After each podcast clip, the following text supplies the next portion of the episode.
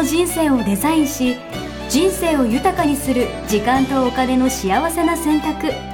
人生戦略会議。こ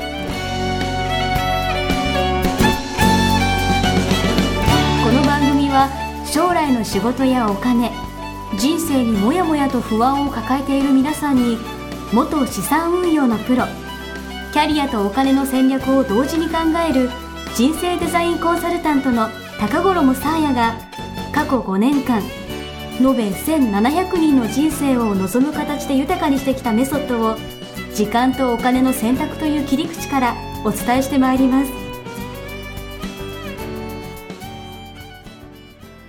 皆さんおはようございます。おはようございます。一生み家人生デザイン研究所の高頃もさあやです。我慢することが大嫌いな応援やしです。あ あ、そうですか。おはようございます。おはようございます。やっぱ我慢したくないでしょ。我慢はダメってやっぱ言われてますからね。今日のテーマにもあると思いますけど、うん。やっぱいかに我慢しないで生きるか。やすしさんは我慢するの嫌だと言っといて、あの、はい実際にも我慢全然してないですよね。いや、わかんない。してるかもしれない。してるかもしれないですよ。どうですかね？我慢か。え、さえさん我慢ってしてるんですか？全然してない。全然してないです。で最後に、ね、した我慢とかないんですか？なんか、この時我慢したなとか。最後にした我慢ですね。はいえっと、まあ、人生の最初の頃はたくさん我慢してましたよね。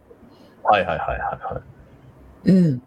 最後にしたのいつかな？結構若い時ですよ。えー、そうなの？そんな我慢してないんだ。そんな我慢して。してないですね。我慢するのをやめようと思ったんですよね。えー、そうなんだ。うん。ある日ある時。だから20代の後半ぐらいだったと思いますね。うーん。あ、でも、え、それなん、ね、それ我慢するのやめようと決めたんですか？なんか。決めましたね。何かを読んだんですよね。はいはいはいはいはい。うん。で、多分外国の、当時翻訳本だったと思うんですけれども、あの我慢することで自分の魂を傷つけるみたいなそういう表現だったと思うんですがえー、素敵。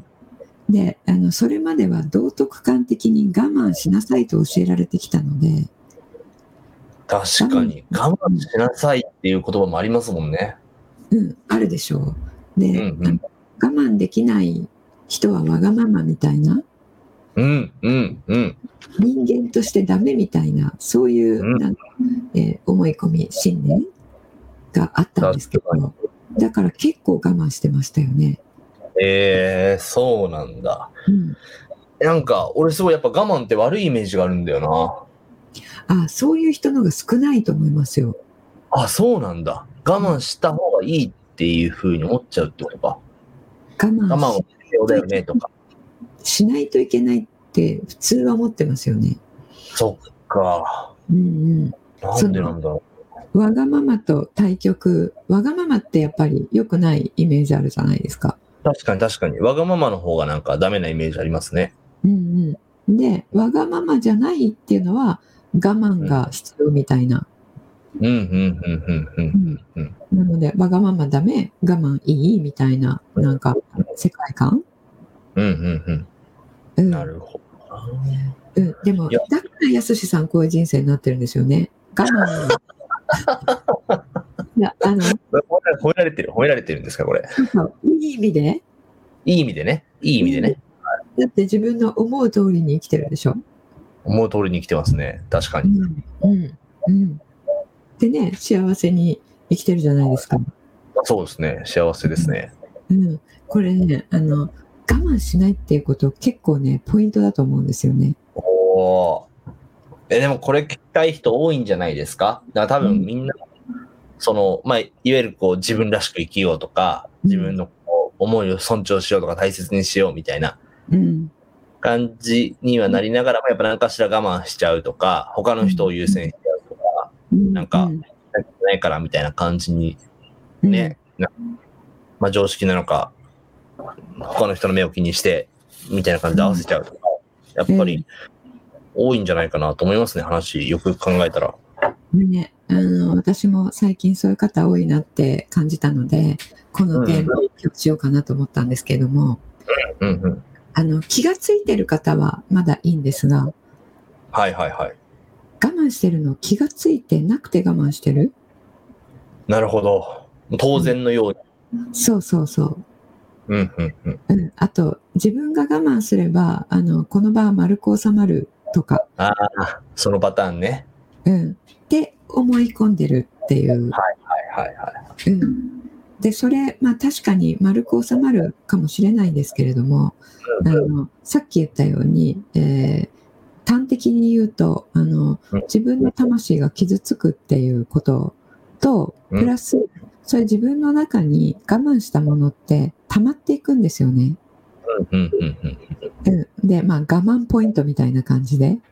はいはいはいはいはい。で、それ10溜まると爆発するみたいな。花粉症みたいなやつですね、じゃあ。そうね。そうそう。うんでそれがストレス、見えないストレスとなって、あの、えー我慢してる人の方が、えっ、と、健康もうん。害してるみたいなね。なるほどね。うん。なんか、憎まれっ子世にはばかるとか、美人白目とか言うじゃないですか。はいはいはいはいはい。うん。やっぱあの、自分の思う通りに生きてる人は健康なんですよ。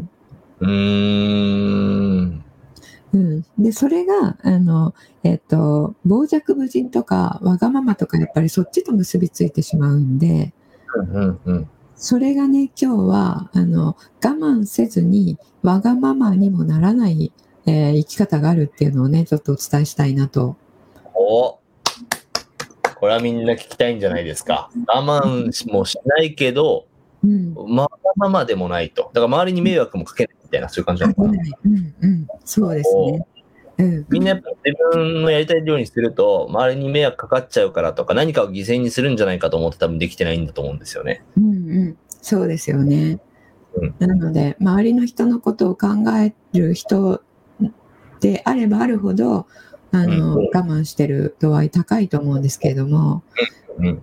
うん、であのやすさんさっき言ったようにねあの自分らしく生きるとかえ自分を尊重するっていうことをするした方がいいですよっていうことはいろんなところでも聞いていて分かっている、うんだけども実際に行動しようとするとそういうふうにはならない。っていうことはあの頭でそういう言葉を聞いてなるほどと思っても心の中では、やっぱりでもこれ我慢しないと、えーわがままになっちゃうよねっていう信念が取れてないからなんですよね。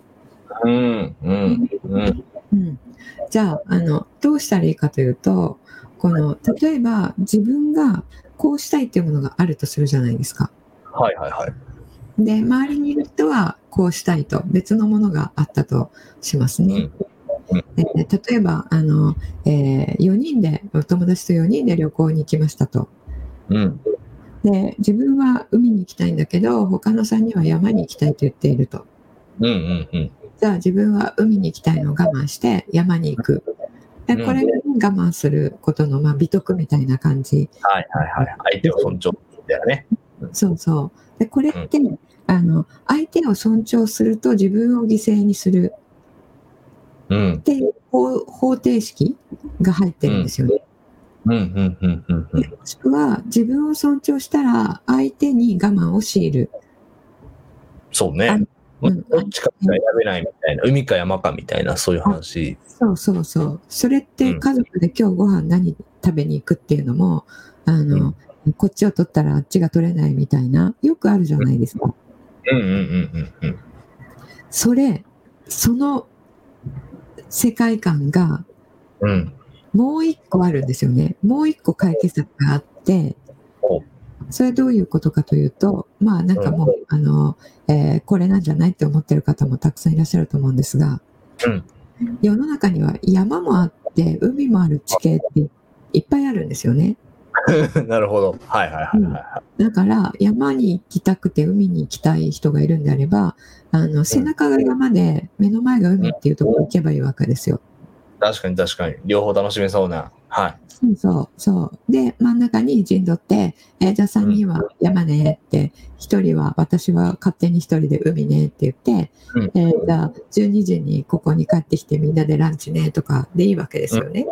うん。うん。うん。うん、あるいは午前中は山ねって4人で山行って、えー午後は海ねって4人で海に行くでもいいわけじゃないですか。うん。うん。うん。あのこれ価値観を尊重するっていう枠組みに入るんですけれどもうん。相手の価値観を尊重してかつ自分の価値観も尊重するっていう第三の案があるんですね。うん。自分も相手も両方の価値観を尊重するという選択肢があるんじゃないかと。そうそう。うん。それが私たちないと思っちゃってるんですよ。うんうんうんうんうん。確かに。なので、二者択一だと思うから、えっと、自分が意見を押し通したら、相手に我慢を強いると思っているので、えーだったら自分が我慢するっていう選択になるんですよね。うんうんうんうん、で、言ってみて、あの、自分の願望を、うん。うん。言ってみて、みんなで考えたら、その、えー全部を満たす解決策って必ずあるんですよ。うーん。必ずなんだ。必ずある。えうん。ー、そんなこと言ってもなかなか難しいでしょ、みたいなね。うん、今までとね、同じ、えー枠組みで考えていると難しいので、この枠組み、思考の枠組みをこう取り払うっていうことなんですね。うん。うん、何でもいいから案を出してみる。うんうんうん。でなんかブレインストーミングするみたいにうん出してみると必ずあるんですよね。なるほど。うん、これ交渉ごとでもあの落としどころを見つけるのに使えるんですよ。うんビジネス確かにとかうん、あの相手を立てるかこっちが勝利するかっていうことじゃなくて相手もあのウィンだしそれこそ、えー三方よしとか八方よしとかあの商人がねあの日本では昔から言っていることですよね。日本人はずっとそれでやってきたので日本の企業ってあの300年続いている企業が23社あるんですけれどもうんうんせ世界であの長寿企業トップ10の中の確かトップ3が日本の企業だったんですよね。えー、はいはいはいはでその続いてるのがその300年という、まあ、旅館とかだったと思うんですけども、い。うんうんうん、それもあの三方よしとか八方よしとかそういう考え方でやってきてるからなんですよ。はいはいはいはいはいはい。だからそれにも表されてる通り必ずあるんですよね。うんうんうん。うん、みんなにとって良いっていうえーものが。ね、そういう選択肢があるんじゃないかと。そう。で、それをすることの方が、あの、うん誰かが我慢して、誰かの願望だけをこう取り入れるっていう道よりも、あの、誰にとってもその方が良かったっていうものになってるんですよ。うーん、なるほどね。うん。で、だそういうは、海が、山側、山か海かで山選んだとしてても、その人にとってもより良くなってるってことってことですよね。そうそうそうそう。はいそうはいはい。ですそうです。あの山の方がいいと思ってたけど、えー海にもあの、まあ、付き合いで行ってやるかって思ったけど海でも新たな発見があったとか、はいはいはいはいはうん、逆になんだろう海で見つけたもので明日山で使えるものがあったとかい。うんうんうんうん。あとはあの、えー自分の願望の方が叶えられた人側として、えーっと良かったと思いつつも、まあ、罪悪感っていうのもねそこに生んでるんですよね。うーん、なるほどね。うん、譲ってくれた、譲ってくれたというか、譲られた側に対しても。そうそう、そう、相手が我慢してくれたっていうので、これ結構気分良くないじゃないですか。確かに確かに。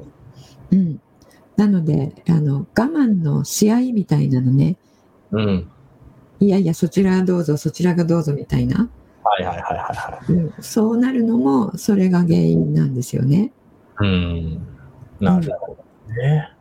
叶えられた方が、願望を通せた方が、あの、幸せ度が少なくなっちゃうというか。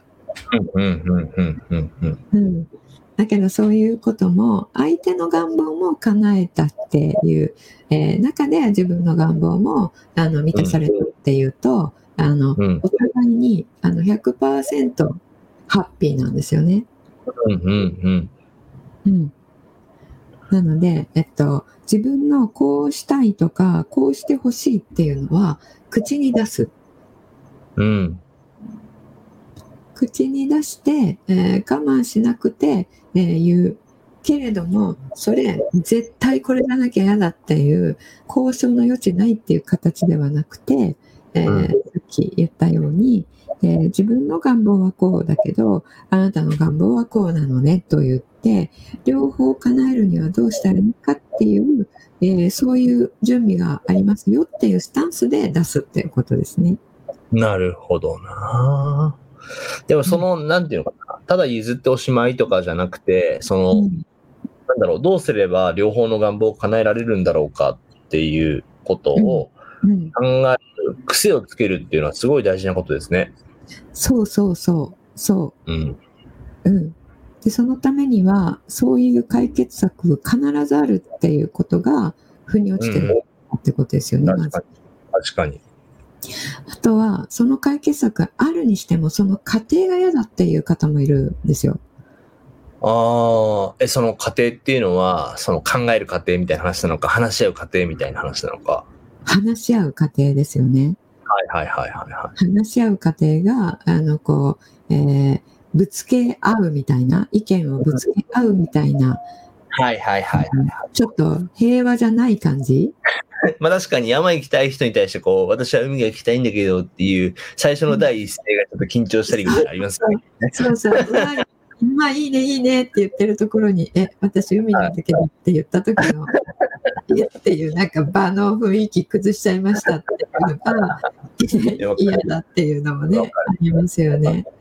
うん。で、それも、あの、全員がこれ、えっ、と、これが真実だよって分かっている、えー場であれば、うん。コミュニティであれば、みんなで、あの、一回こう願望みんな投げて、投げてよって言って、投げてもらって、それをテーブルの上に、えっ、と、なんとかさんの行きたいところここね、なんとかさんはこれねって言って全部出してみて、みんなで一緒に考えようみたいにすると、それがこう意見のぶつかり合いではなくて、あの一緒に、えー物事をこう生み出すとか、新しいものを考え出すっていう、えープロセスを一緒にやることになるんですよね。うんうんうんうんうんうんなので、結束が高まるんですよ。うん。なるほど。うん、なので、やらない時よりも、よりあの信頼関係が高まる。うんうんうん。で、お互いに最終的にあの全員の望みがこれで、えー部分的であれ、叶えられてるよねっていうことで終われば、あのうんみんなハッピーになるわけですね。確かに。確かに。うんで、その話し合ってる時も、えっ、と、えーポイントがあって、話し合ってる時になんか喧嘩になるとか、えっ、と、意見のぶつかり合いになるとか、それが嫌だなっていう方は、うんあの、えー愛と感謝の状態で、その話し合いに臨む。なるほどね。うん状態の問題なんだ。愛と感謝。そうそう、心の状態の問題。あの、相手に対して、えっ、と、自分の願望を、えーうんなんとか考えてあげようとしてくれてる相手に対してですよね。うんうんうんうんうんまず自分が最初に感謝をする。うん。うん。もうその訴状に載せてくれてる段階で感謝ができるわけじゃないですか。うんうんうん。確かに。みんなで3人で山って盛り上がってたのに、え、私ごめん、海なんですけどって言った時に、あ、そうなんだ、あの、さやさん海なんだ、じゃあちょっとどっちも行けるにはどうしたらいいか考えてみようって、えーうん。いうふうになった時点で感謝ができますよね。はいはいはいはいはい。確かに。愛っていうとちょっと難しくなっちゃうので、そこにまず感謝をしての、あの、えー話し合いに入るうんうんで、このヤマハも、あの、なんだよ、せっかく3人だったら盛り上がってたのに、1人で言ってんなよとかって いう気で話し合っても、えーって感じになってしまうので、はいはいはい。そうではなくて、あの、山山山、はい、いいえって言ってたところに、言ってくれてありがとうっていう気持ち。うんうん言いにくいだろうに、言ってくれてありがとうっていう、それに感謝を、えー持つ、する。うん。うん。それで話し合いすると、必ず、あの、いや、こんなこと全然考えつかなかったっていう明暗が生まれたり、うん。うん。うん。ここも、なんか山も海海も、徒歩10歩で行けるじゃんっていう、もう私たちのための場所だよね、みたいな感じになってますよね。そうはいそういうことが見つかったり、なるほど。そういう家を持ってるよみたいな人が目の前をスーッと通ったりうん。うん。うん。するんですよね。すごい。あれなんか、もう多分時間だと思うんであれですけど、うんあの、少数派の時に勇気を出して、こう言うもちろん大事だけど、多数派の時に、多数派に自分がなってる時に、少数派の人にそれこそ感謝を持って接しられる、接するっていうところから始めると、うんよりいいんだろうなと思いましたね。そしたらなんかやっぱ自分も、何、言いやすくなるというか、うん自分がなんか多数派の時に、こいつ合わせろよとかって思ってると、あの、うん少数派の時に我慢することになるというか。うん、そうですよね。うん。あの、やすしさん、一回、いつか、あの、人間の器大きくなりたいって言ってたと思うんですが、はいはいはい。はいはいはい。そういうところで人は器、この人大きいなって思うじゃないですか。うんうんうんうんうん。うん、その多数、自分が多数派で少数派が出た時に、感謝をして、言ってくれてありがとう、どうぞって言ってっていうふうに言える人って、やっぱりみんなの尊敬集めるリーダー格になったりしますよね。うん。確かうん、だからそういうことをしている自分は自分自分として自分のことをもっとあの好きになって尊重できると思うんですよね。に。うんうんうん。うんまあ、だからといってそれ我慢していや山に来たのに我慢して聞いてやるよっていうことだと我慢してるのでうん。なうんあのそれ我慢ではなくそれ言ってくれたことによって自分ももっと楽しい恩恵を受けることができるよってことが入っていたら本当に心の底から感謝ができるので。なるほどなるほど。うん、そういうねところにも通じるのでねあのぜひそういう局面になったらあの第三の案が必ずあるよっていうことを思い出していただいてじゃあ考えてみようっていうふうにね、あのその場を、えーこれ聞いている皆さんリーダーの方だと思うのであのその場をね引っ張っていただければと思います。なるほど。素晴らしい。ありがとうございます。慢我慢してるなって思ってる方は、あの、一回我慢をね、やめて、えっ、と、うん感謝の気持ちを持って、えー自分の望みを、えー我慢しないで言ってみるっていうことですね。はい。はい。じゃあ今日はそんなところで、えー終わりにしたいと思います。何かお知らせはありませんか？はい、そうですね。11月にそろそろなる、えー時期だと思いますので、えっ、と、はい講座がもう11月やってるかどうかわからないんですけれども、えー多分あと、えー2、3回やってると思います。えーはいえっ、と、何やってんのかなっていう方は、えーこれまた春までやらないので、えーぜひ来て、はい、来ていただければと思います。とりあえず今年じゃあ、ラストチャンスですね。年そう内。ですね。はい。ぜひ駆け込んでいただけるといいのかなと思います。はい。あ、あと、セルフコーチングジャーナルですね。あの、はいはいはいえー22年の、えー発送を、えー10月の末から11月の、えー中旬ぐらいにかけまして発送しますので、えーお申し込みいただいている方はお待ちいただければと思います。で、えっ、と、えーまだまだ、えー受け付けていますので、えー先行予約、ホームページからですね、ミッションミッケ .com のホームページの方行っていただくと、えーすぐありますので、えーセルフコーチングジャーナル、えーぜひ使っていただいて、えー望む人生を実現していただければと思います。はい。ありがとうございます。はい、ありがとうございます。えーじゃあ皆さん、えーまた1週間ですね、えーご自愛いただいて、えー楽しい一週をお過ごしください。ありがとうございました我慢。しない我慢しない一週間を送りましょう。はい、ありがとうございます。ありがとうございます。はい、さようなら。